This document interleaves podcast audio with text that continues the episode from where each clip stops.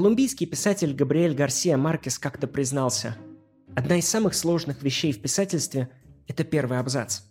Я мог работать над ним месяцами, но как только он получался, остальное становилось делом техники. Первый абзац отвечает на большинство ключевых вопросов твоей книги. Ты задаешь тему, стиль и тон повествования. Первый абзац – это образец того, какой будет твоя книга. Меня зовут Армен Захарян, с вами вновь литературный канал Армен и Федор.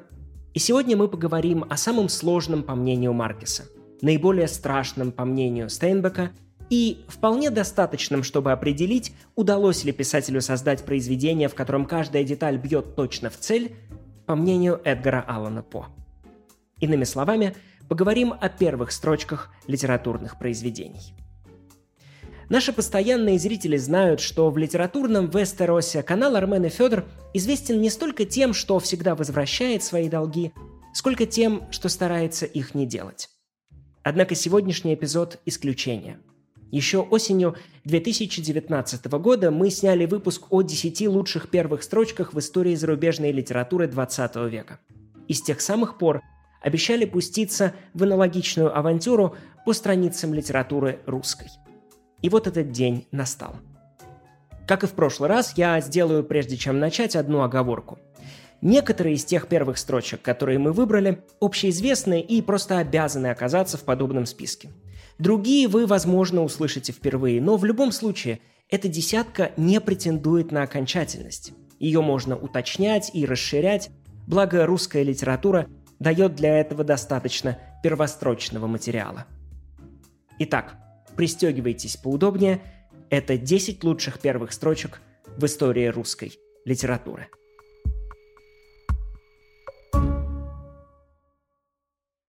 Рыбкин, сотрудник газеты «Начихать вам на головы», человек обрюзглый, сырой и тусклый, стоял посреди своего номера и любовно поглядывал на потолок, где торчал крючок, приспособленный для лампы.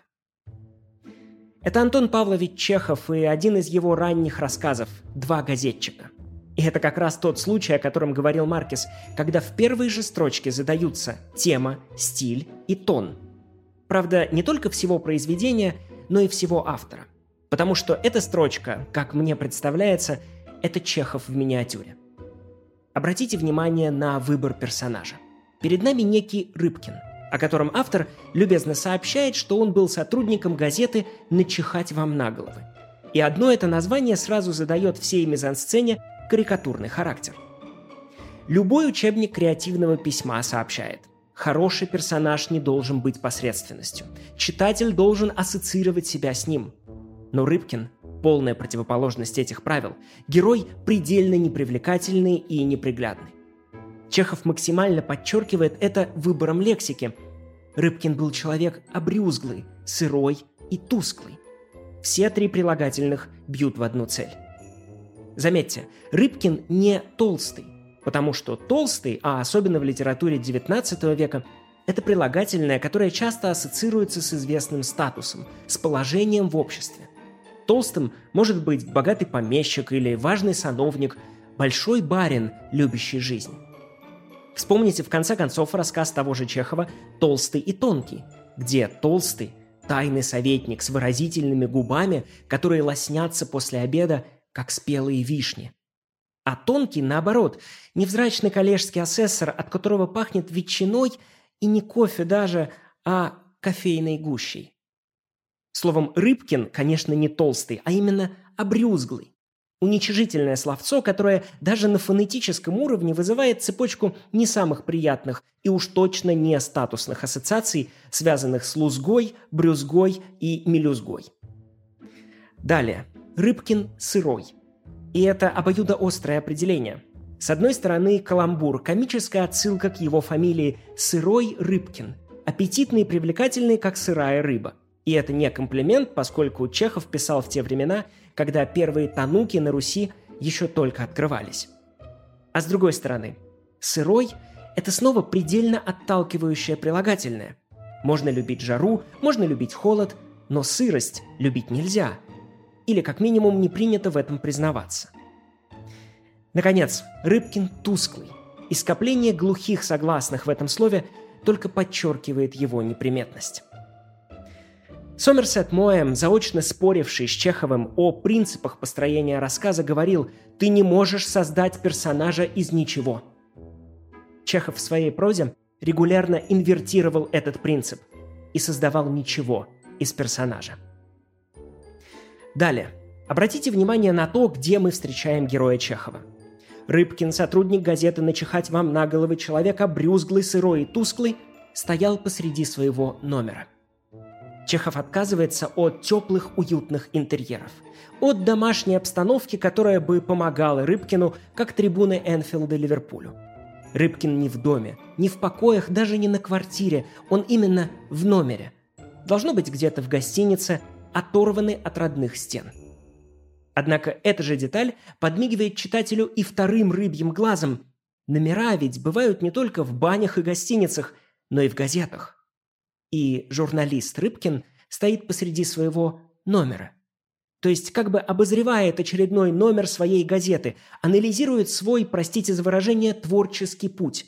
И это стояние посреди номера, судя по тому, куда устремлен взгляд Рыбкина, приводит его в мелководье весьма неутешительных выводов. Ведь Рыбкин, он не просто стоит как истукан, у него есть то, что академик Павлов называл рефлексом цели.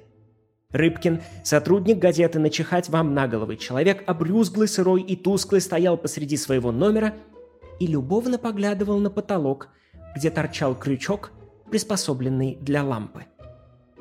Рыбкин поглядывает на крючок – причем не просто поглядывает, а любовно поглядывает. Это комическая игра слов, это свидание крючка и рыбы. С одной стороны, вызывает известное беспокойство, потому что с каким теплом Рыбкин бы на него не поглядывал, мы понимаем, что между рыбой и крючком невозможно построить истинно прочных и длительных отношений. А с другой стороны, вся эта мизансцена вызывает справедливый вопрос.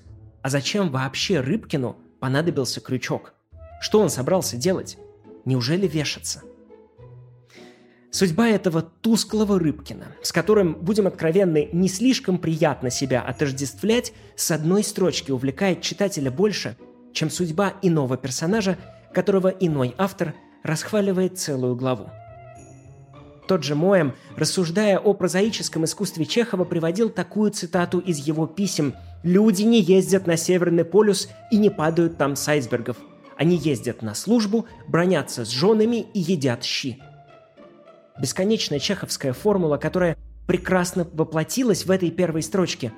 Маленькие люди в незначительных обстоятельствах. Казалось бы, ну какое читателю до всего этого дела?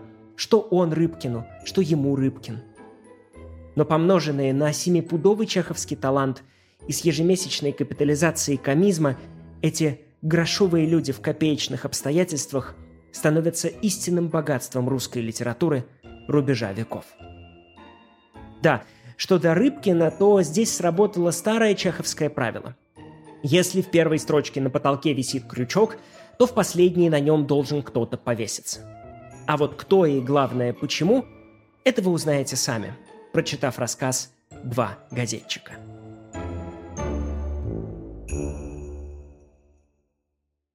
Девятое место – Умирал важный, старый сановник, большой барин, любивший жизнь.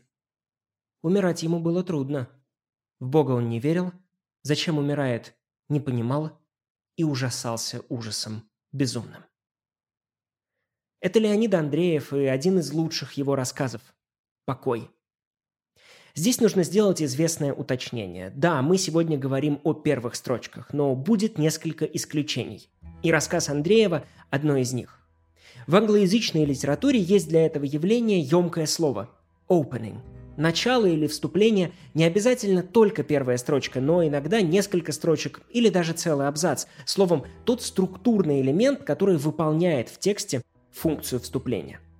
Так вот, открывающий фрагмент рассказа Андреева – это как раз тот случай, когда первые два предложения, как в постороннем камю, неразрывно связаны, когда они переговариваются друг с другом – умирал важный старый сановник, большой барин, любивший жизнь.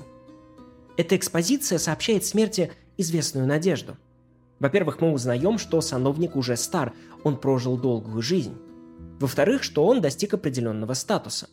За плечами у него, кажется, не бесцельно прожитые годы, а признанные достижения трудов. И в таком положении уходить должно быть легче. Но вот вторая строчка опрокидывает эту надежду. Становится шагом из дверного проема к изголовью кровати. Умирать ему было трудно, в Бога он не верил, зачем умирает, не понимал и ужасался ужасом безумным. В выпуске о 10 лучших строчках зарубежной литературы мы говорили о том, что самые сильные вступления часто начинаются со смерти. И конец чьей-то жизни становится, как правило, хлестким началом рассказа. Так и здесь. Перед нами человек в критический момент. Человек на пороге смерти. Хотя не вполне человек. Не столько человек, сколько сановник. Обратите внимание, Андреев обезличивает героя, представляет его только через должность и статус, лишает такого проходящего в масштабах вечности пустяка, как имя. Даже у чеховского газетного витязя, бледного, аморфного, неказистого, оно было определено. Рыбкин. Мелочь очень трогательная. А у сановника и этого нет. Сановник безымянен, как будто он уже умер и забыт – но это не более чем параллакс. Сановник нужен Андрееву живым, потому что мертвый не боится смерти. Обратите внимание на самую, как мне кажется, удивительную формулировку этого вступления «Зачем умирает?» не понимал. Заметьте, не «почему умирает», а именно «зачем». Русская, как и все великие и не очень литературы, гораздо чаще задавалась другим вопросом «Зачем мы живем? В чем смысл жизни?» Но Леонид Андреев, главный патологоанатом русской души, переворачивает этот горячий вопрос с ног на голову и спрашивает, а в чем смысл смерти? Вопрос, правда, он приносит не сам. Все-таки на дворе 1911 Пиранделло напишет шесть персонажей в поисках автора только через 10 лет, и самому автору входить в комнату к своему герою пока не очень принято, а потому Андреев отсылает к сановнику одного из своих частых ночных собеседников – Герра Черта. Черту Андреева в лучших традициях фаустовского Мефистофеля получился человечный, слишком человечный. Бессменный труженик бюро похоронных процессий, усталый и недовольный, вынужденный по сто раз на дню повторять вот таким же умирающим сановникам одно и то же. Словом, этот утомленный до чертиков черт объявляет сановнику, что у него теперь есть выбор – либо небытие и вечная смерть, либо вечная жизнь, но в аду. И на этой развилке налево пойдешь, в небытие попадешь, направо пойдешь, в котел упадешь. Неверие в Бога и не страх даже смерти, а то самое непонимание, зачем она, заявленное в первой строчке, делают выбор сановника особенно мучительным. Заметьте, как Андреев подводит к этой трагедии, как с самого начала эскалирует напряжение – слепок того, что будет происходить далее в рассказе. Сперва сановник просто умирает. Потом ему уже трудно умирать. И, наконец, это не просто трудно, а ужасно. И если начало вступления – это холодная констатация, то концовка – это крик о помощи. Тот же паттерн повторяет и ритмическая структура фразы. Соседство двух аллитераций в первой строчке «старый сановник», «большой барин» напоминает биение еще бьющегося, борющегося старого сердца. А в конце фразы уже ассонанс из трех «у» сливается в протяжный стон, в копошение испуганного тела на кровати, ужасался ужасом безумным. Наконец, на этот эффект эскалации работает и словосочетание «ужасался ужасом». Конечно, никакой не плеоназм, а способ навести резкость на слова. Ужас это вообще одно из любимых слов Андреева, его языковая метка, если хотите, он часто его использует, и, например, знаменитый «красный смех» тоже начинается с этого слова, с фразы «безумие и ужас». Так что здесь безумный ужас, который испытывает сановник, эхом повторяет раскаты Андреевского красного смеха. Ужасом сопровождается и развязка рассказа, но я не буду вытаскивать ее сейчас на свет, и по какому пути пошел сановник, что он выбрал, лучше решите сами, когда прочитаете «Покой», но не ждите от Андреева простых ясных ответов. Ответы вообще, а ясные в особенности, плохо ему давались. Он говорил о себе «Сегодня я мистик и анархист, завтра буду писать революционные вывески, а послезавтра, может быть, пойду к Иверской с молебным». В некотором роде он сам, как его сановник, всю жизнь не знал, к чему склониться, и совсем как его сановник не понимал, зачем он умирает, Андреев не вполне понимал, зачем живет. В одном из писем он признавался «Куда я иду?» А черт меня знает куда. Иду и все тут. Да, не знал, куда идет, но главное – шел. Потому что у настоящего русского писателя Серебряного века – как у самурая. Может не быть цели, но непременно должен быть путь.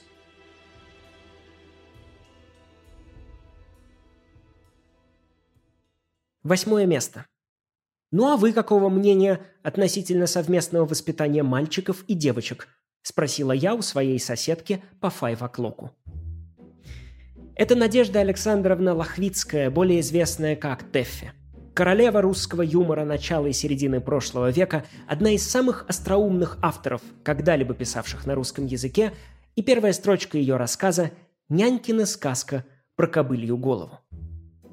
«Дать человеку возможность посмеяться», — сказала как-то Тэффи, «не менее важно, чем подать нищему милостыню или кусок хлеба. Посмеешься, и голод не так мучает. Кто спит, тот обедает, а, по-моему, кто смеется, тот наедается досыта. В этом смысле юмористические рассказы Тэффи – это, как правило, очень сытное блюдо, полное полезных микро- и макронутриентов, иронии, комизма и острословия. А ее первые строчки можно сравнить с первой ложечкой любимого блан-манже с лиловыми прослойками голубики. Здесь чувствуется и яркость вкуса, и обещание грядущего насыщения – Давайте попробуем разобраться в рецепте этой первой строчки и посмотрим, как Теффи удалось ее приготовить. Во-первых, это отличный пример того, что Гораций в искусстве поэзии называл «in medias res» – «в середине дела», говоря так о вступлении, где пропущена экспозиция, где читатель сразу оказывается словно на середине страницы, в сочной гуще событий. Причем Теффи намеренно усиливает этот эффект сразу на нескольких уровнях. Она не просто начинает рассказ с вопроса, этот вопрос еще и выглядит как реплика, вырванная из потока дискуссии. Формулировка «Ну а вы какого мнения относительно совместного воспитания мальчиков и девочек?» сразу продвигает действие далеко вперед, и читатель сам достраивает вычеркнутое предисловие. Очевидно, что беседа о затронутом предмете уже какое-то время велась. Какие-то точки зрения на этот счет уже были проговорены, и вот сейчас мы услышим еще одну, должно быть, самую интересную. Таким образом, Тэффи, которую среди прочего называли и Чеховым в юбке, воплощает здесь один из принципов Антона Павловича. Написав рассказ, следует вычеркивать его начало и конец. И мы попадаем в текст в кульминационный момент завязки, когда вопрос, словно мяч в теннисе, уже переброшен на сторону одной из собеседниц, так называемой «соседки по файфа-клоку». Сервис уже состоялся, сейчас последует смеш. Это почти равносильно тому, чтобы начать рассказ со слов «во-вторых». Дерзость, которую вряд ли кто-то смог бы себе позволить, но Теффи смогла. Во-вторых, обратите внимание на причудливое смешение языков – «Ну а вы какого мнения относительно совместного воспитания мальчиков и девочек?» – спросила я у своей соседки по файв-оклоку. Это пример избыточного заимствования, нарочитого использования в своем спиче иностранных слов, которые в глазах того, кто оное заимствование имплементирует, повышают собственную значимость и из ноунейма превращают в селебрити. В качестве комического элемента в литературе этот прием используется уже сотни лет. Скажем, где-то за полтысячелетия до Теффи в одной среднеанглийской пьесе мелкий проходимец Мак хочет выдать себя за посланника короля. А потому, встречая своих соплеменников, простых пастухов-северян, он начинает вставлять в речь французские слова, потому что французский в Англии был в то время статусным языком, языком знати. И маг говорит пастухам «Out of my presence, I must have reverence. чем, конечно, обращает себя в глазах сурового северного зрителя в полное посмешище. То же самое и здесь. Рассказчица использует сочетание «соседка по файфоклоку» – комическое смешение славянского слова со статусным англицизмом из сферы досуга. Причем этот прием срабатывает и на семантическом уровне – сразу разжигает любопытство, какого же мнения относительно такого прогрессивного явления, как совместное воспитание мальчиков и девочек, будут придерживаться в компании, говорящей на таком специфическом маркированном языке. Наконец, в-третьих, эта первая строчка имеет еще и ту отличительную особенность прекрасных вступлений, что в ней одной, как в капле файфоклошного чая – отражается стилистика всего рассказа, ибо весь он будет пестреть вот такими избыточными заимствованиями и соображениями подчас столь же экстравагантными, как и его язык. Язык великой умницы-остроумницы, как называл ее Бунин, прекрасной Надежды Теффи.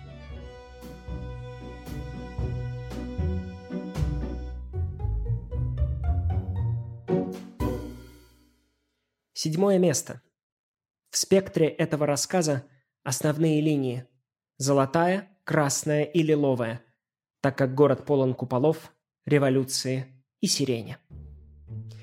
Это Евгений Замятин и рассказ X. И нет, этот X, по крайней мере напрямую, никак не связан с D503 или И-330, номерами из знаменитого замятинского «Мы». Мне в целом представляется весьма безотрадным тот факт, что мы, читатели Замятина, знаем его преимущественно как автора одной книги, известной кубически интегральной антиутопии. Его наследие, однако, богато и на другие примечательные тексты, а еще, что, собственно, и интересует нас сегодня, на отменные первые строчки. Замятин сравнил однажды состояние творчества с положением человека, который находится в зыбком равновесии между бодрствованием и сном. В спальных вагонах в каждом купе есть маленькая рукоятка, объяснял он. Если повернуть ее вправо, то загорится полный свет. Если влево, то станет темно. Но если поставить ее на середину, то загорится синяя лампа. В ее свете с одной стороны все видно, но с другой он не мешает спать. Когда я пишу, говорил Замятин, рукоятка поставлена посередине, сознание горит синей лампой. А самое трудное это начать. Отчалить от реального берега в сон. Заметен, как видно, понимал ценность манящего начала, важность переключения на лампу синего света с первой же строчки. Вот почему в его прозе столько незаурядных первых строк.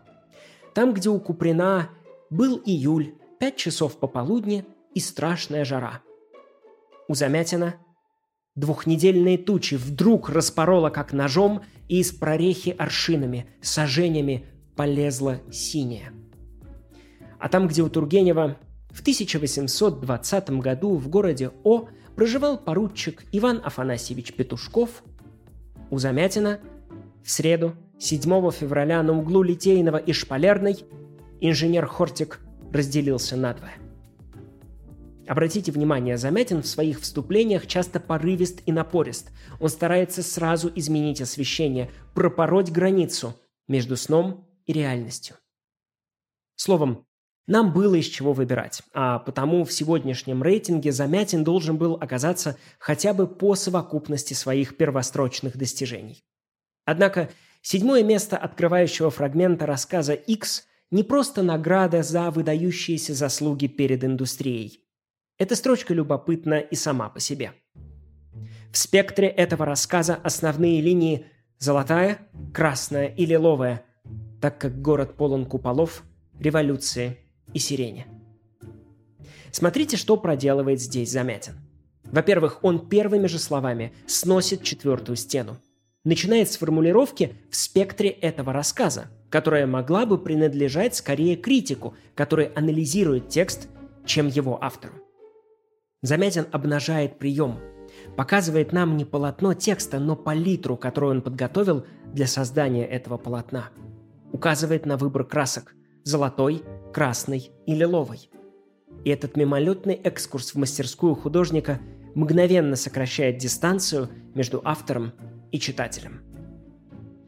Во-вторых, Все три цвета, указанные читателю на палитре, сразу оживают на полотне, обретают форму и масштаб, материализуются в три живых ярких образа – купола, золотой отцвет старой жизни, революция, дрожащая красная точка отсчета жизни новой и сирень, лилово-безразличная к ним обеим, всегда цветущая в положенный срок. Таким образом, строчка, которая начиналась как критический анализ – заканчивается как пейзаж. Наконец, в-третьих, заметьте, как виртуозно Замятин играет здесь со звукописью. Он уделял особое внимание ритмике прозы и ее динамическому порядку.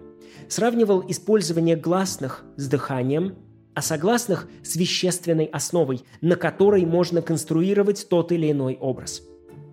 Только позже в рассказе мы узнаем, что герой Икса слабосильный, раскаявшийся дьякон Индикоплев променял свою фундаментальную повседневность, воздвигнутую когда-то на «Д» – дом, диаконицу, детей, деньги, диван – на перечень взвихренных революций «Р», инкрустировавших теперь его проживание. Брошюры, окурки, фотографии Маркса и Марфы, кровать без простынь. Однако это эпическое столкновение согласных задается еще в первой строчке – и сразу понятно, кто за что отвечает. В спектре этого рассказа красная революция. Чеканная, гремящая, вибрирующая «Р» с одной стороны. С противоположной – золотая линия культа, полная куполов. Линия, заливающая улицы поселения лучами льющейся «Л». А на стыке революции и куполов – красного и золотого. Всепроникающая, майски пьянящая – лиловая сирень. Замятин задает три линии и три цвета. Сразу переключает читателя в режим полета своей синей, а в данном случае лиловой, лампой, и создает таким образом живописную и мелодичную прелюдию к одному из своих самых пластичных и формоориентированных рассказов.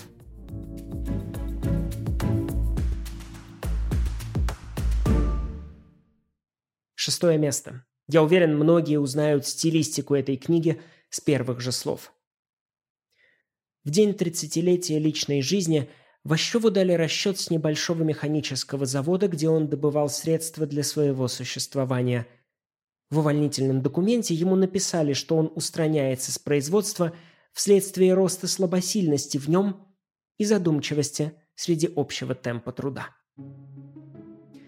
Это Андрей Платонов и открывающий фрагмент «Котлована», одного из самых удивительных русских текстов XX века.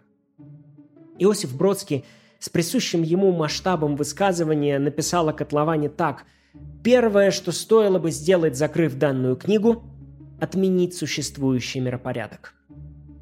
Это в сущности очень подходящее определение для того, что Платонов проделал в котловане. Отменил существовавший до него – миропорядок прозы и языка. Уникальному стилю котлована посвящены многочисленные исследования, а его язык описан, возможно, подробнее, чем язык любого другого русского романа перекрестка 20-х и 30-х годов – и вместе с тем, этот самобытный стиль все время словно ускользает от окончательного обозначения.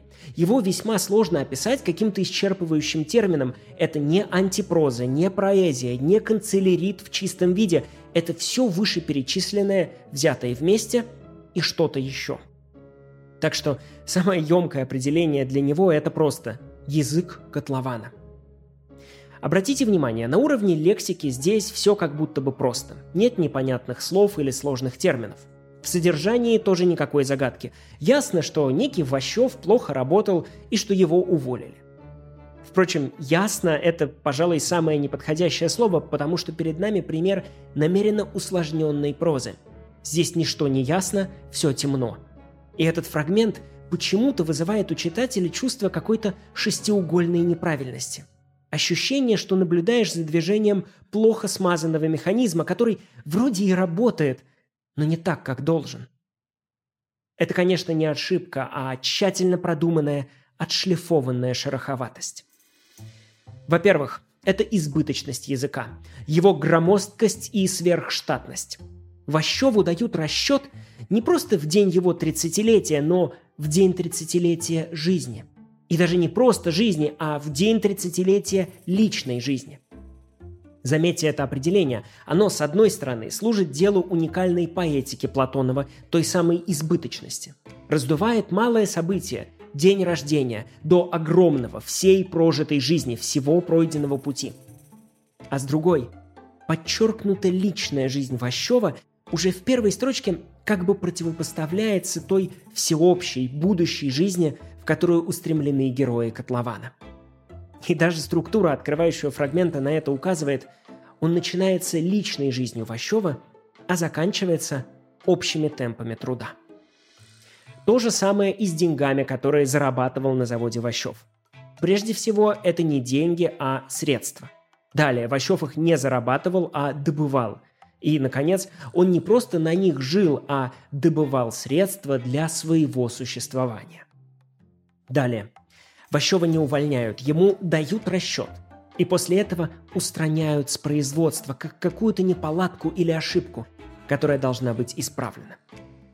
Словом, Такая стилистика письма придает тексту избыточность и громоздкость, рождает ощущение какой-то бездонной фундаментальности, что особенно символично, учитывая, что именно одним только фундаментом будущего дома для будущей жизни, вновь и вновь опускаясь на дно этой ямы, задирая лица, выгибая спины, герои котлована и будут заниматься.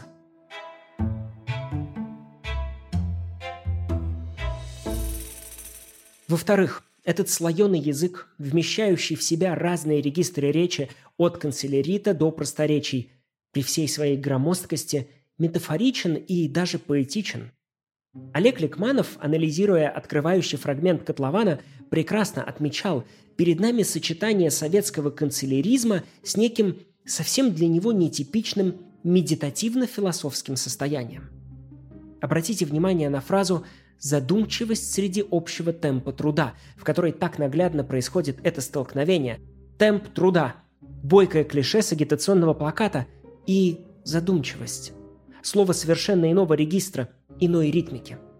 И это причудливое сочетание сообщает тексту поэтический характер, заставляет вчитываться в каждое слово, выводит из автоматизма восприятия. Более того, и это уже в-третьих, языковой многогранник котлована еще и мелодичен. Тут и партия шипящих, Ващеву дали расчет с небольшого, и свистящий проигрыш. Устраняется с производства вследствие роста слабосильности. Звукопись, которая задает всему роману особую музыкальность. Наконец, все вышеперечисленные принадлежности в совокупности своего общего сложения – избыточность и угловатость, поэтичность и мелодичность, смешение различных языковых пластов и лексическое своеобразие сливаются в уникальную песнь слабосильного абсурда, мотив которой задается с первой же строчки. Задумчивость одинокого личного человека посреди общего движения «Куда?». Андрей Платонов, «Котлован», одна из, если не лучших, то как минимум самых необыкновенных строчек в истории русской литературы.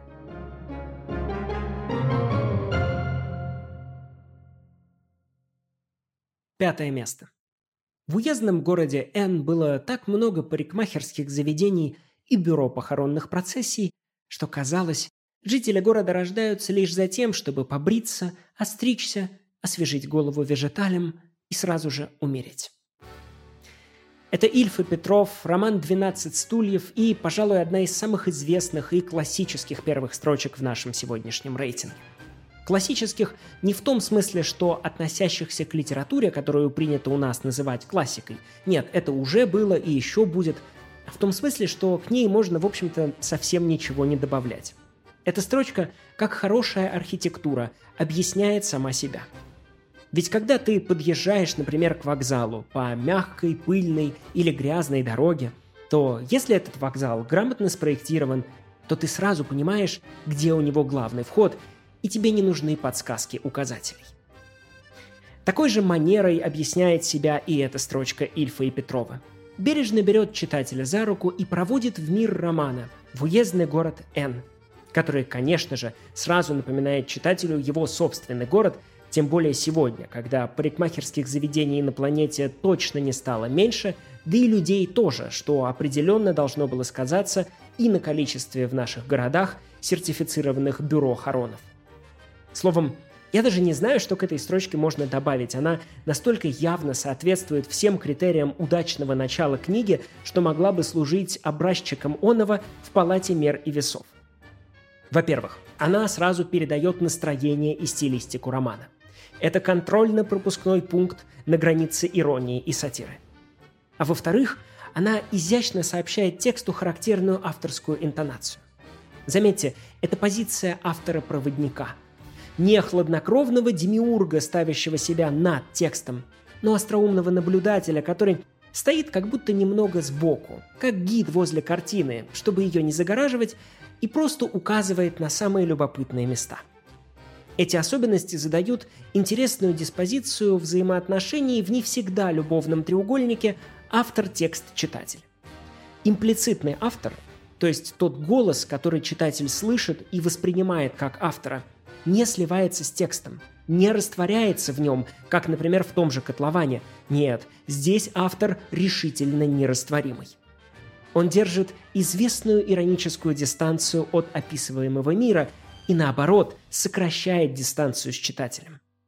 На это работает в том числе и крохотное, но очень важное здесь словечко «казалось». Обратите на него особое внимание.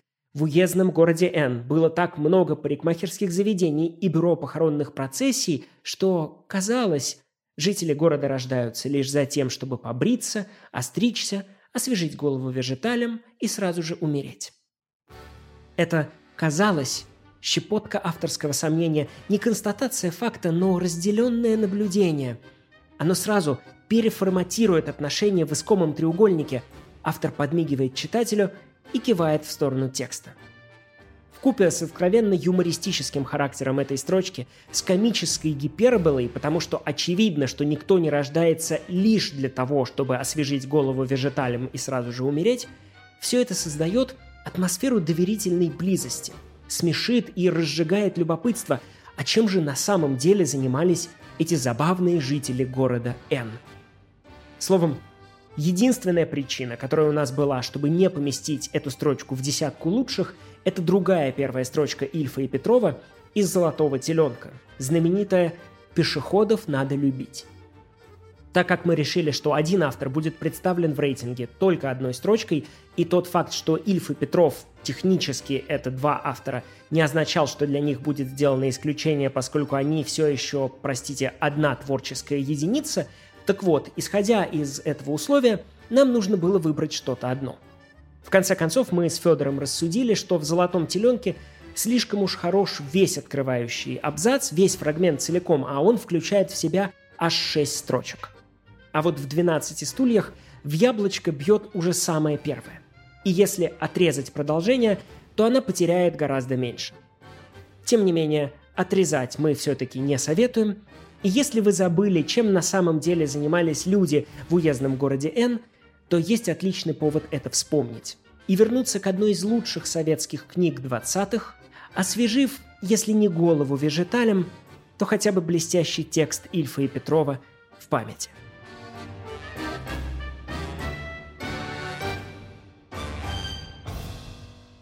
Четвертое место.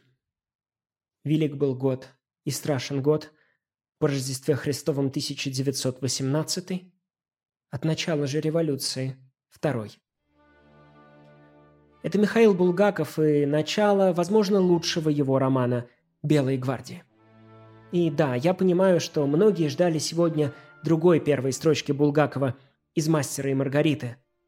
Однажды весною, в час небывало жаркого заката, в Москве на Патриарших прудах появились два гражданина.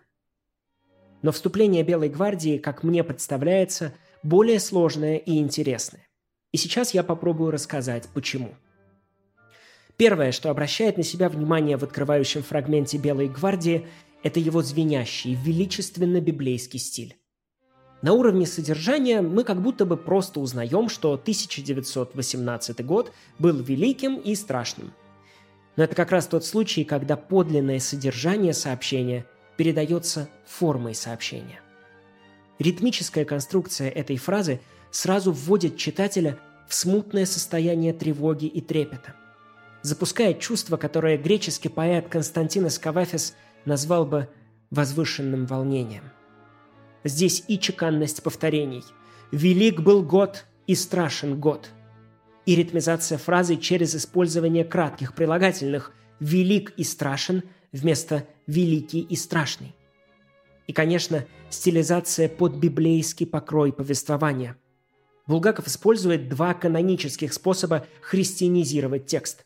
Во-первых, при помощи союза «и», а во-вторых, помещая сказуемое перед подлежащим. Благодаря этому библейскому динамическому порядку первая строчка Булгакова рифмуется со многими каноническими текстами, например, с откровением Иоанна Богослова – Посмотрите, как заметно их созвучие, если строчкой из Апокалипсиса продолжить вступление Белой гвардии. Велик был год и страшен год по Рождестве Христовом 1918, от начала же революции второй. Тогда отдало море мертвых, бывших в нем, и смерть и ад отдали мертвых, которые были в них, и судим был каждый по делам своим. Отсылка к откровению, которое Булгаков цитирует в эпиграфе к роману, здесь, конечно, не случайна. Апокалипсис Иоанна описывает те катаклизмы и катастрофы, которыми будет предваряться второе пришествие Христа. Так и в «Белой гвардии» первая строчка становится предзнаменованием описанных в романе распада и разорения. Однако эпохальный масштаб описываемых событий Булгаков передает не только стилистически, но и содержательно – Обратите внимание, здесь сразу задается ни много ни мало новое летоисчисление. Этот великий и страшный год, он уже не только и не столько 1918, сколько второй. Слышите перекличку со вторым пришествием Христа, обещанным в Апокалипсисе? Вместо него случилось другое пришествие – пришествие революции. Старое время одряхлело и сгинуло вместе со старым миром, и в этой новой системе координат революция, во-первых, все обнулила, смела все фишки с игрального поля, а во-вторых, стала единственной значимой точкой отсчета. Наконец, эта страшная, звонкая строчка не просто становится пророческим зачином катастрофы, нет, она опоясывает все повествование своим огненным кольцом и отдается зловещим эхом в двадцатой, последней главе романа – Велик был и страшен год по Рождестве Христовом 1918, но 19 был его страшней. Круг замыкается, и первая строчка возвращается новым предзнаменованием. Бед еще более безобразных, потрясений еще более безжалостных. В те дни люди будут искать смерти, но не найдут ее. Пожелают умереть, но смерть убежит от них – вот почему в наш рейтинг попала именно эта строчка. Булгакову в «Белой гвардии» удалось создать один из самых зловещих, величественных и пленительных открывающих фрагментов в истории русской литературы. Велик был год, и страшен год по Рождестве Христовом 1918 от начала же революции второй.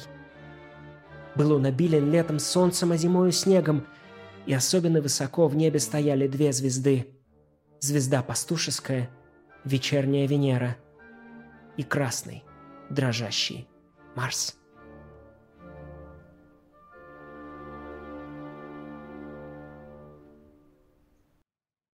Итак, вот мы и добрались наконец-то до первой тройки нашего рейтинга.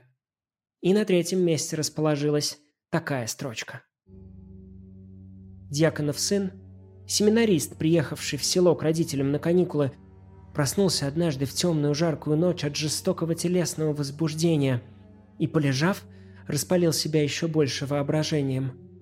Днем перед обедом подсматривал из прибрежного лазняка над заводью речки, как приходили туда с работы девки, и, сбрасывая с потных белых тел через голову рубашки, с шумом и хохотом, задирая лица, выгибая спины, кидались в горячо блестевшую воду. Потом, не владея собой, встал – Прокрался в темноте через сенцы в кухню, где было черно и жарко, как в топленой печи. Нашарил, протягивая вперед руки нары, на которых спала кухарка. Нищая безродная девка, слывшая дурочкой. И она от страха даже не крикнула. Это великий русский стилист и большой друг своих современников Иван Алексеевич Бунин. Его рассказ «Дурочка» и одна из самых длинных, но, представьте себе, еще не самая длинная первая строчка в нашем сегодняшнем списке. Когда Владимир Набоков отправил Бунину экземпляр «Машеньки», своего первого романа, со знаменитой дарственной надписью «Глубоко уважаемый и дорогой Иван Алексеевич, мне и радостно, и страшно посылать вам мою первую книгу. Не судите меня слишком строго. Всей душой ваш, В. Набоков» то никакого ответа от Бунина не последовало. А в той самой книге нашлась после единственная надпись, сделанная его рукой. Напротив набоковского абзаца это было не просто воспоминание, а жизнь, гораздо действительнее, гораздо интенсивнее, как пишут в газетах, чем жизнь его берлинской тени. Напротив этого абзаца Бунин записал «Ах, как плохо». Эта заметка на полях, как мне представляется, не исчерпывающая, конечно, но до известной степени характеризует Бунина. Слово «интенсивнее» даже в набоковском, откровенно ироническом ключе в его тексте появиться просто так не могло. В прозу Бунина вообще всегда входишь как в чисто убранную мастерскую художника, где все кисточки с вечера аккуратно вымыты и разложены по длине – более того, эту художественную метафору можно развить. Пока большинство наблюдателей отмечало поэтичность Бунина-прозаика, писатель Юрий Трифонов заметил другое. Проза Бунина, говорил он, это не столько проза поэта, сколько проза художника. В ней чересчур много живописи. С чересчуром я, правда, готов поспорить, но с остальным жарко соглашусь. Первая строчка рассказа «Дурочка» представляется мне идеальной иллюстрацией того, насколько живописным, насыщенным и пластичным языком владел Бунин. По знаменитому рецепту «стоять перед картиной Гогена, пока не станет жарко» я бы посоветовал вам перечитывать эту строчку до тех пор, пока не захочется открыть окно. Думаю, пары раз будет вполне достаточно. Посмотрите, как Бунин первыми же нотами этой строчки создает липкую атмосферу духоты – как подобно каплям пота скапливаются в бунинском тексте шипящие звуки, как жужжит эта жара, как она звенит от возбуждения в мертвом воздухе. Проснулся однажды в темную жаркую ночь от жестокого телесного возбуждения и, полежав, распалил себя еще больше воображением. Как мастерски далее Бунин играет с оптикой. Семинарист вспоминает сцену дневного купания – и на секунду кажется, что вот сейчас ледяная быстрая речка охладит его пыл, что вода не только камень точит, но и пламя тушит. Однако все происходит ровно наоборот. Жар этой ночи настолько силен, что вода от него закипает, начинает горячо блестеть. И в этот огневорот Бунин бросает разгоряченные белые тела. Девки, сбрасывая с потных белых тел через голову рубашки с шумом и хохотом, задирая лица, выгибая спины, кидались в горячо блестевшую воду. Каждое слово здесь работает на эскалацию напряжения. Жара и похоть, между прочим, ни разу не упомянутая, но тем сильнее распаляющаяся, становятся все интенсивнее. Работницы у реки – это не идиллические нимфы Ханса Зацки. Нет, это чувственные искусительницы Вильяма Бугро. Но сладострастие, как известно, в глазах подглядывающего – Обратите внимание, как Бунин в симфоническом согласии с возбуждением сатира-семинариста придает этим девушкам животную пластику Минад. С шумом и хохотом, задирая лица, выгибая спины, кидались в горячо блестящую воду. И как Минады кидались в воду, в свой омут кидается и семинарист. Когда кажется, что жарче, концентрированней уже быть не может, Бунин продолжает сгущать свою прозу – Потом, не владея собой, встал, прокрался в темноте через сенцы в кухню, где было черно и жарко, как в топленой печи. Смотрите, как это сгущение, уплотнение текста происходит на лексическом уровне. В начале строчки это темная жаркая ночь. А в конце, когда семинарист проникает внутрь кухни, внутри ночи, темное и жаркое превращаются в черно и жарко. Напряжение, жар и духота нарастают и прилагательные скукоживаются до наречий, словно им уже не хватает здесь кислорода. Заметьте вот еще какую деталь. Семинарист, с одной стороны, уже не владеет собой, но с другой, в свой адский котел кухни он крадется. То есть для того, чтобы красться, для того, чтобы не наделать лишнего шума, он владеет собой в достаточной мере. Погасить желание не может, а приглушить поступь вполне. Так ночной вор бесшумно скользит в темноте и с замиранием протягивает пальцы к желанной драгоценности. Нет, Бунин не снимает с семинариста ответственности этим, не владея собой, наоборот, подчеркивает ее. Наконец, семинарист нашаривает в темноте кухарку? Да нет, даже не кухарку, а нары, на которых кухарка спала – Встреча этого жаркого, жгучего движения плоти и этой испуганной, жалкой, бесправной дурочки обозначается пунктиром. Семинарист нашаривает нары. И самое страшное остается непроговоренным, умещается в одну кроткую формулу. И она от страха даже не крикнула.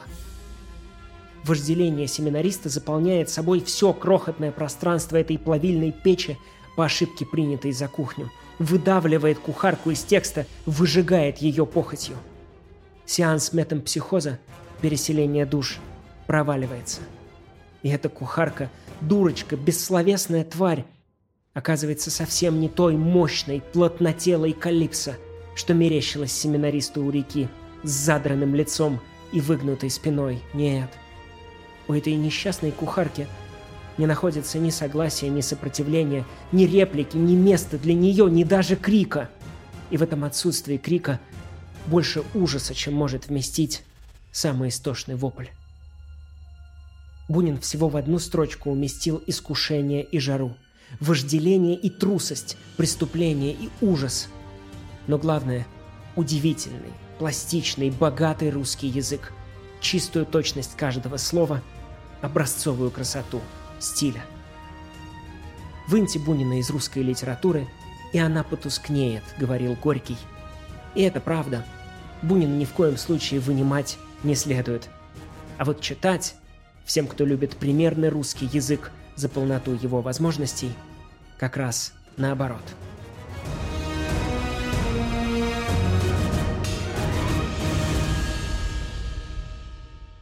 Итак, почти победитель. Строчка, занявшая сегодня второе место, серебряный призер наших литературных стартов. Во-вторых, потому что в нем разыгралась бешеная тоска по России. Перед тем, как назвать ее автора, я предлагаю сыграть партию в широко известную в узких кругах игру «Обнажение приема». И прежде всего сыграть с теми, кто успел удивиться, расстроиться или даже разочароваться, когда я говорил так – это почти равносильно тому, чтобы начать рассказ со слов «во-вторых». Дерзость, которую вряд ли кто-то смог бы себе позволить, но Теффи смогла. Так вот, если вы уже успели отреагировать на это вот так... Армен, ну как так-то? Как можно не знать таких элементарных вещей? Круг Набокова начинается с «во-вторых». Это же... Я, Конечно, от тебя, вот, вот от тебя я никак этого не ожидал. Стыдно должно быть. Просто стыдно. То, во-первых, нет. На самом деле не стыдно, потому что все мы, разумеется, за редкими исключениями, которые вызывают наше всяческое восхищение, не знаем все-таки гораздо больше, чем знаем. И что бы там ни писали на школьных досках или шумерских дощечках, сила не в знаниях, а скорее в умении находить их – если они понадобились, и критически осмыслять найденное. А во-вторых, самые проницательные зрители могли эту нехитрую шараду раскусить, поскольку она содержала в себе подсказку. Весь пассаж с этим утверждением был построен на теннисной аналогии. Вот, посмотрите повтор. И мы попадаем в текст в кульминационный момент завязки, когда вопрос, словно мяч в теннисе, уже переброшен на сторону одной из собеседниц так называемой «соседки по файф-оклоку». Сервис уже состоялся, сейчас последует смеш. Это почти равносильно тому, чтобы начать рассказ со слов «во-вторых». Дерзость, которую вряд ли кто-то смог бы себе позволить, но Теффи смогла. Самого зоркого зрителя это, разумеется, отсылало именно к Набокову, поскольку у кого еще из больших русских писателей вы найдете формулировку «ее смеш относился к ее сервису, как относится сектет к актету», и у кого еще теннисный мяч столь часто скачет по страницам из одного произведения в другое. Итак, сеанс теннисной магии с полным ее разоблачением будем на этом считать успешно оконченным и вернемся к началу нашего рассказа. Во-вторых, потому что в нем разыгралась бешеная тоска по России. В-третьих, наконец, потому что ему было жаль своей тогдашней молодости и всего связанного с нею, злости, неуклюжести, жара и ослепительно-зеленых утр, когда в роще можно было оглохнуть от иволок. Это действительно Владимир Набоков и его рассказ «Круг». Набоков, раз уж мы ступили на этот корт, это вообще такой Роджер Федерер от мира первых строчек. Его проза настолько богата изящными, остроумными и приманчивыми открытиями, что только из нее одной можно было бы собрать полноценную десятку, ничуть не слабее этой. Здесь и звеняще парадоксальное начало рассказа «Случай из жизни». За стеною Павел Романович с хохотом рассказывал, как от него ушла жена. И ностальгически тоскливое адажио рассказа «Письмо в Россию». «Друг мой, далекий и прелестный, стало быть, ты ничего не забыла за эти восемь слишком лет разлуки, если помнишь даже седых, в лазоревых ливреях сторожей, вовсе нам не мешавших, когда бывало, морозным петербургским утром встречались мы в пыльном, маленьком, похожем на табакерку музее Суворова – и даже насмешливая интимная игра с читателем в рассказе «Встреча». У Льва был брат Серафим. Серафим был старше и толще его. Впрочем, весьма возможно, что за эти девять... Нет, позвольте, десять... Боже мой, десять слишком лет. Он похудел. Кто его знает, будет известно через несколько минут. И это я еще не упоминаю гениальную первую строчку приглашения на казнь, потому что очень подробно рассказывал о ней в выпуске об этой книге. Словом, Набоков настоящий мастер первых строчек. И если бы существовал где-то зал славы для писателей, достигших на этом поприще особых высот, то он был бы включен туда одним из первых. Но почему же тогда, вы спросите, из такого многообразия блестящих вариантов мы выбрали именно первую строчку рассказа «Круг», которая на первый взгляд, а кому-то, возможно, и на второй, может показаться менее примечательной? А дело все в том, что по вторникам, четвергам и субботам Армен и Федор – это не просто литературный, а литературно-структуралистский канал.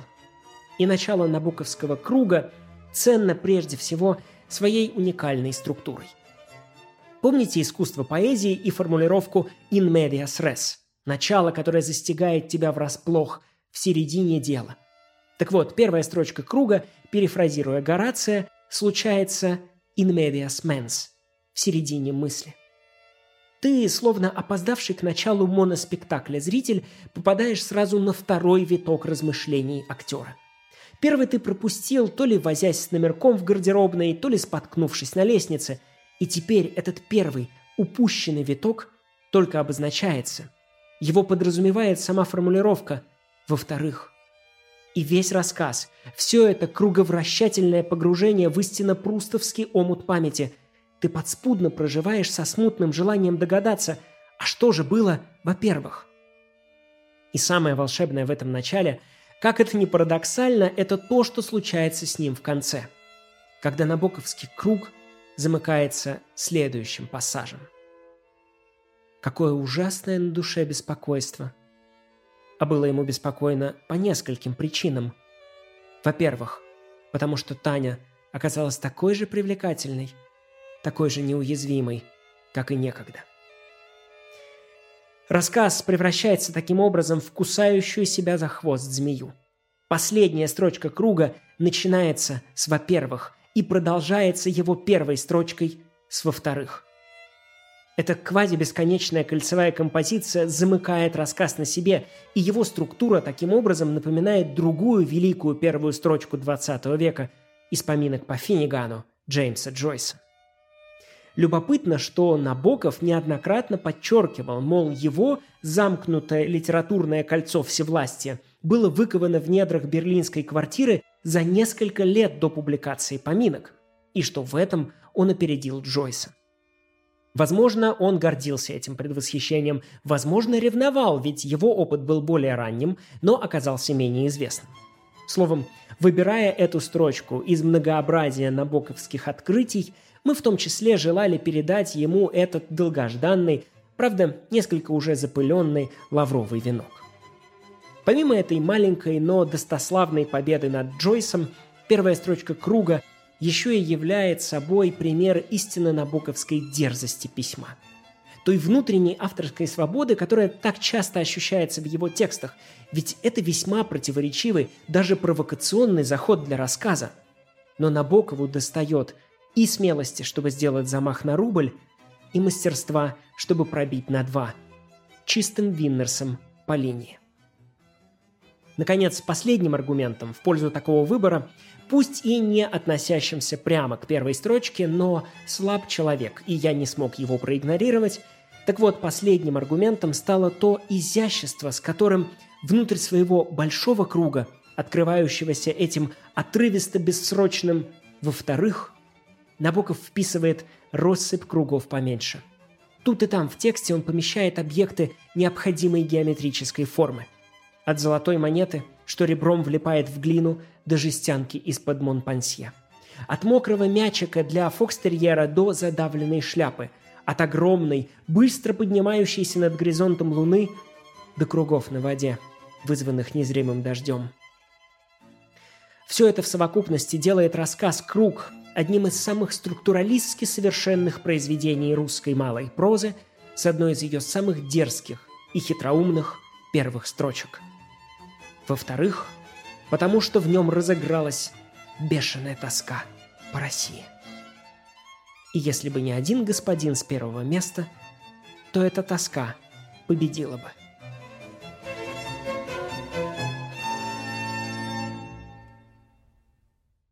Итак, долгожданный триумфатор. Лучшая первая строчка в истории русской литературы по версии Армена и Федора, и автор, без которого, пожалуй, ни один подобный рейтинг не смог бы обойтись. В 1800-х годах, в те времена, когда не было еще ни железных, ни шоссейных дорог, ни газового, ни стеаринового света, ни пружинных низких диванов, ни мебели без лаку – ни разочарованных юношей со стеклышками, ни либеральных философов-женщин, ни милых дам камелий, которых так много развелось в наше время, в те наивные времена, когда из Москвы, выезжая в Петербург в повозке или карете, брали с собой целую кухню домашнего приготовления, ехали восемь суток по мягкой, пыльной или грязной дороге и верили в пожарские котлеты, в валдайские колокольчики и бублики – когда в длинные осенние вечера нагорали сальные свечи, освещая семейные кружки из 20 и 30 человек.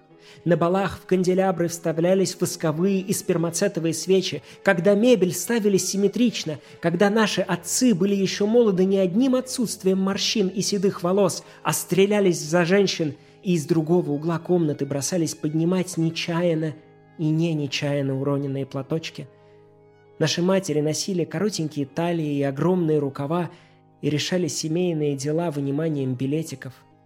Когда прелестные дамы камелии прятались от дневного света, в наивные времена масонских лож, мартинистов, Тугенбунда, во времена Милорадовичей, Давыдовых, Пушкиных, в губернском городе К был съезд помещиков, и кончались дворянские выборы.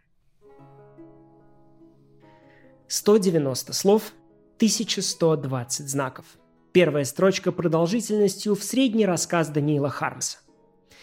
Это вступительное предложение, хотя уместнее будет назвать его пентопредложением повести «Два гусара» Льва Николаевича Толстого. Уж не знаю, как бы эту дилемму решали на дворянских выборах в губернском городе К в 1800-х, но в ходе выборов любого уровня на позицию «лучшие первые строчки в истории литературы» одним из фаворитов всегда будет знаменитый старт Анны Карениной «Все счастливые семьи счастливы одинаково, каждая несчастливая семья несчастлива по-своему». В первой десятке, по крайней мере, эта строчка просто обязана оказываться хотя бы по пушкинскому принципу «читатель ждет уж рифмы розы, на вот возьми ее скорей». Однако, как вы уже знаете, наш перечень построен таким образом, что одному автору в списке предоставляется только одно место. Поправки, принятые специально под Владимира Владимировича Набокова, чтобы он не захватил весь наш сегодняшний рейтинг своими прекрасными первыми строчками. Так что в случае со Львом Николаевичем нам пришлось выбирать. И при всем уважении к судьбам и статусу счастливых, а также несчастливых семей, открытие двух гусар – разгромно победила. Во-первых, как мы уже отмечали, многие выбранные сегодня строчки примечательны тем, что в них, как в миниатюре, отражается совокупность авторского стиля. Это же происходит здесь. И хотя само слово «миниатюра» с первой строчкой двух гусар соотносится плохо и так и тянет обозвать ее максиатюрой, но тут уж не обессудьте. Каков масштаб писателя, такова и миниатюра – все счастливые семьи счастливы одинаково, каждая несчастливая семья несчастлива по-своему. Это бесспорно меткий афоризм. Однако он мог бы с переменным успехом принадлежать все-таки не только Толстому, но, например, Тургеневу, Некрасову или даже Чехову. А можете ли вы представить себе второго русского автора, который написал бы в 1850-х в те времена, когда не было еще ни Джеймса Джойса, ни Марселя Пруста, ни модернизма, ни постмодернизма, ни осени патриарха, ни шума и ярости. В те наивные времена ранней оттепели Александра II, когда Оскар Уайльд только учился ходить, а Фридрих Ницше был безусым 12-летним мальчишкой, словом, другого автора, который создал бы такую первую строчку для своей повести в те далекие наивные времена. Во-вторых, по-настоящему поразительно то, насколько это предложение при всей своей внешней громоздкости грациозно и выверено. Его внутренняя организация напоминает ярко освещенную бальную залу, куда Толстой одну за одной выпускает танцевальные пары, и они постепенно заполняют собой все пространство текста. Но в их движениях нет даже намека на беспорядок. Они кружат в ясном, чарующем ритме. Давайте посмотрим на основные структурные элементы этого танца. Прежде всего, это слово «когда». Толстой повторяет его шесть раз. Причем обратите внимание, как он играет с дистанцией. Между первым и вторым «когда» – около 40 слов. Между вторым и третьим уже меньше – около 30.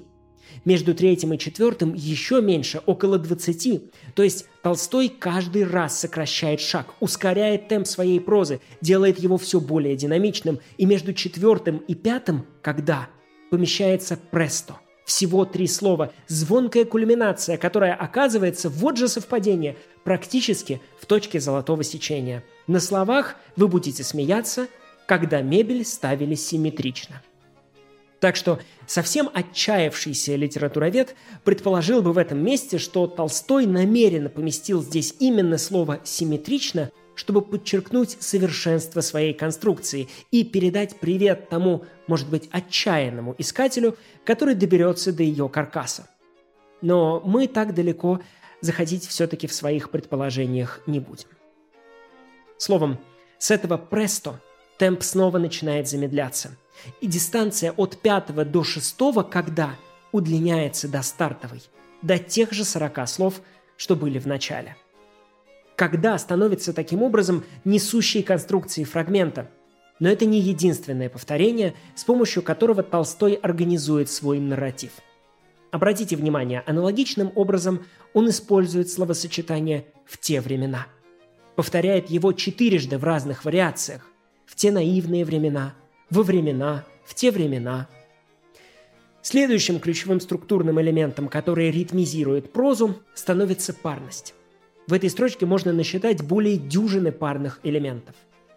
Ни железных, ни шоссейных дорог. Ни газового, ни стеаринового света. В повозке или карете.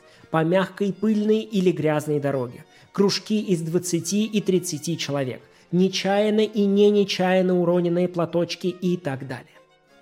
Все это вместе рождает почти совершенную гармонию и предложение на 200 слов, из громоздкого превращается в грациозное, из циклопичного в цикличное. Уникальная комбинация репетитивных структур задает ему узнаваемый, изящный ритм. Это великан Голиаф с ловкостью Давида, циклоп Полифем с хитростью и умом Одиссея. И раз уж мы отмечаем сегодня достославные победы русской словесности над нашими западными партнерами – то нельзя не отметить здесь и еще одну дуэль своей эпохи. Разумеется, за счет ритмизации и парности многим эта строчка Толстого может напомнить Диккенса, или даже быть охарактеризована как подражание Диккенсу, в частности, знаменитому началу повести о двух городах. Это было самое прекрасное время, это было самое злосчастное время, век мудрости, век безумия, дни веры, дни безверия, пора света, пора тьмы и так далее. Вот только Лев Николаевич опубликовал свою повесть на три года раньше, чем Чарльз Иванович свою. Так что такие подозрения не только оскорбительны и в наивные 1800-е вас вызвали бы за них на дуэль, но и совершенно беспочвенны. Наконец, в-третьих, эта совершенная конструкция открывающего фрагмента двух гусар не просто пластична и грациозна, ее еще и отличает пресловутая писательская зоркость Толстого. Тот самый эффект, который с восхищением подмечала в графе Вирджиния Вулф. Кажется, ничто не ускользает от него. Он замечает красненькое или голубенькое детское платьице и то, как лошадь помахивает хвостом, слышит звук кашля и видит движение человека, пытающегося засунуть руки в зашитые карманы. Первая строчка двух гусар – это прекрасная иллюстрация этой грани толстовского таланта. Из сонма второстепенных деталей он собирает живую картину тех наивных времен и, почти не привлекая масштабных явлений, создает масштабное полотно.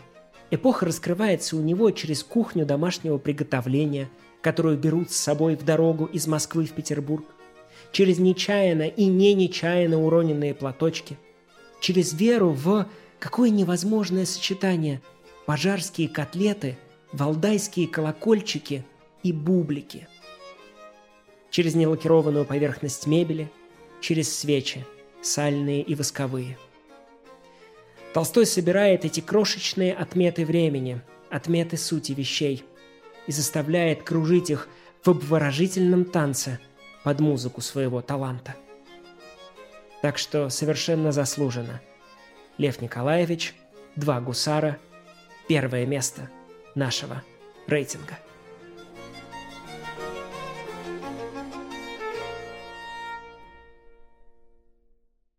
Во-вторых, потому что этот список не должен заканчиваться.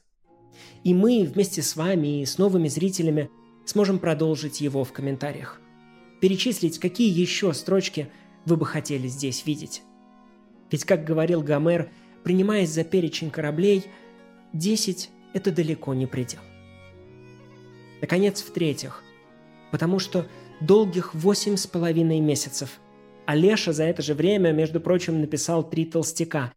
Наш канал был во власти волшебницы Цирцея и ее полпреда, писателя Джеймса Джойса.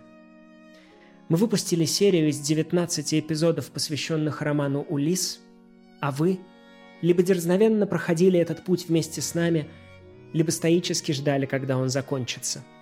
И верили, что нас не съедят ни циклопы, ни листригоны, не потопят ни многоголовая сцилла, ни мстительный мелочный Посейдон. И мы вернемся из этого странствия обновленными и закаленными. Так ведь оно в итоге и получилось. И если вы тоже рады сегодняшней встрече, то, пожалуйста, Делитесь этим выпуском в социальных и асоциальных сетях, в сторисах и полисах, в тиктоках и смолтоках, с близкими и не очень друзьями, лежа к чистому звездному небу лицом в теплую сентябрьскую ночь, со своим парикмахером, когда он в очередной раз тянется к вежиталю, с соседкой по файфоклоку, в конце концов. Словом, делитесь и оставайтесь. Шерьте и верьте. А сделать это – я вас прошу сегодня по нескольким причинам. Во-первых, потому что мы вернулись. Меня зовут Армен Захарян, это литературный канал Армен и Федор. До следующей встречи.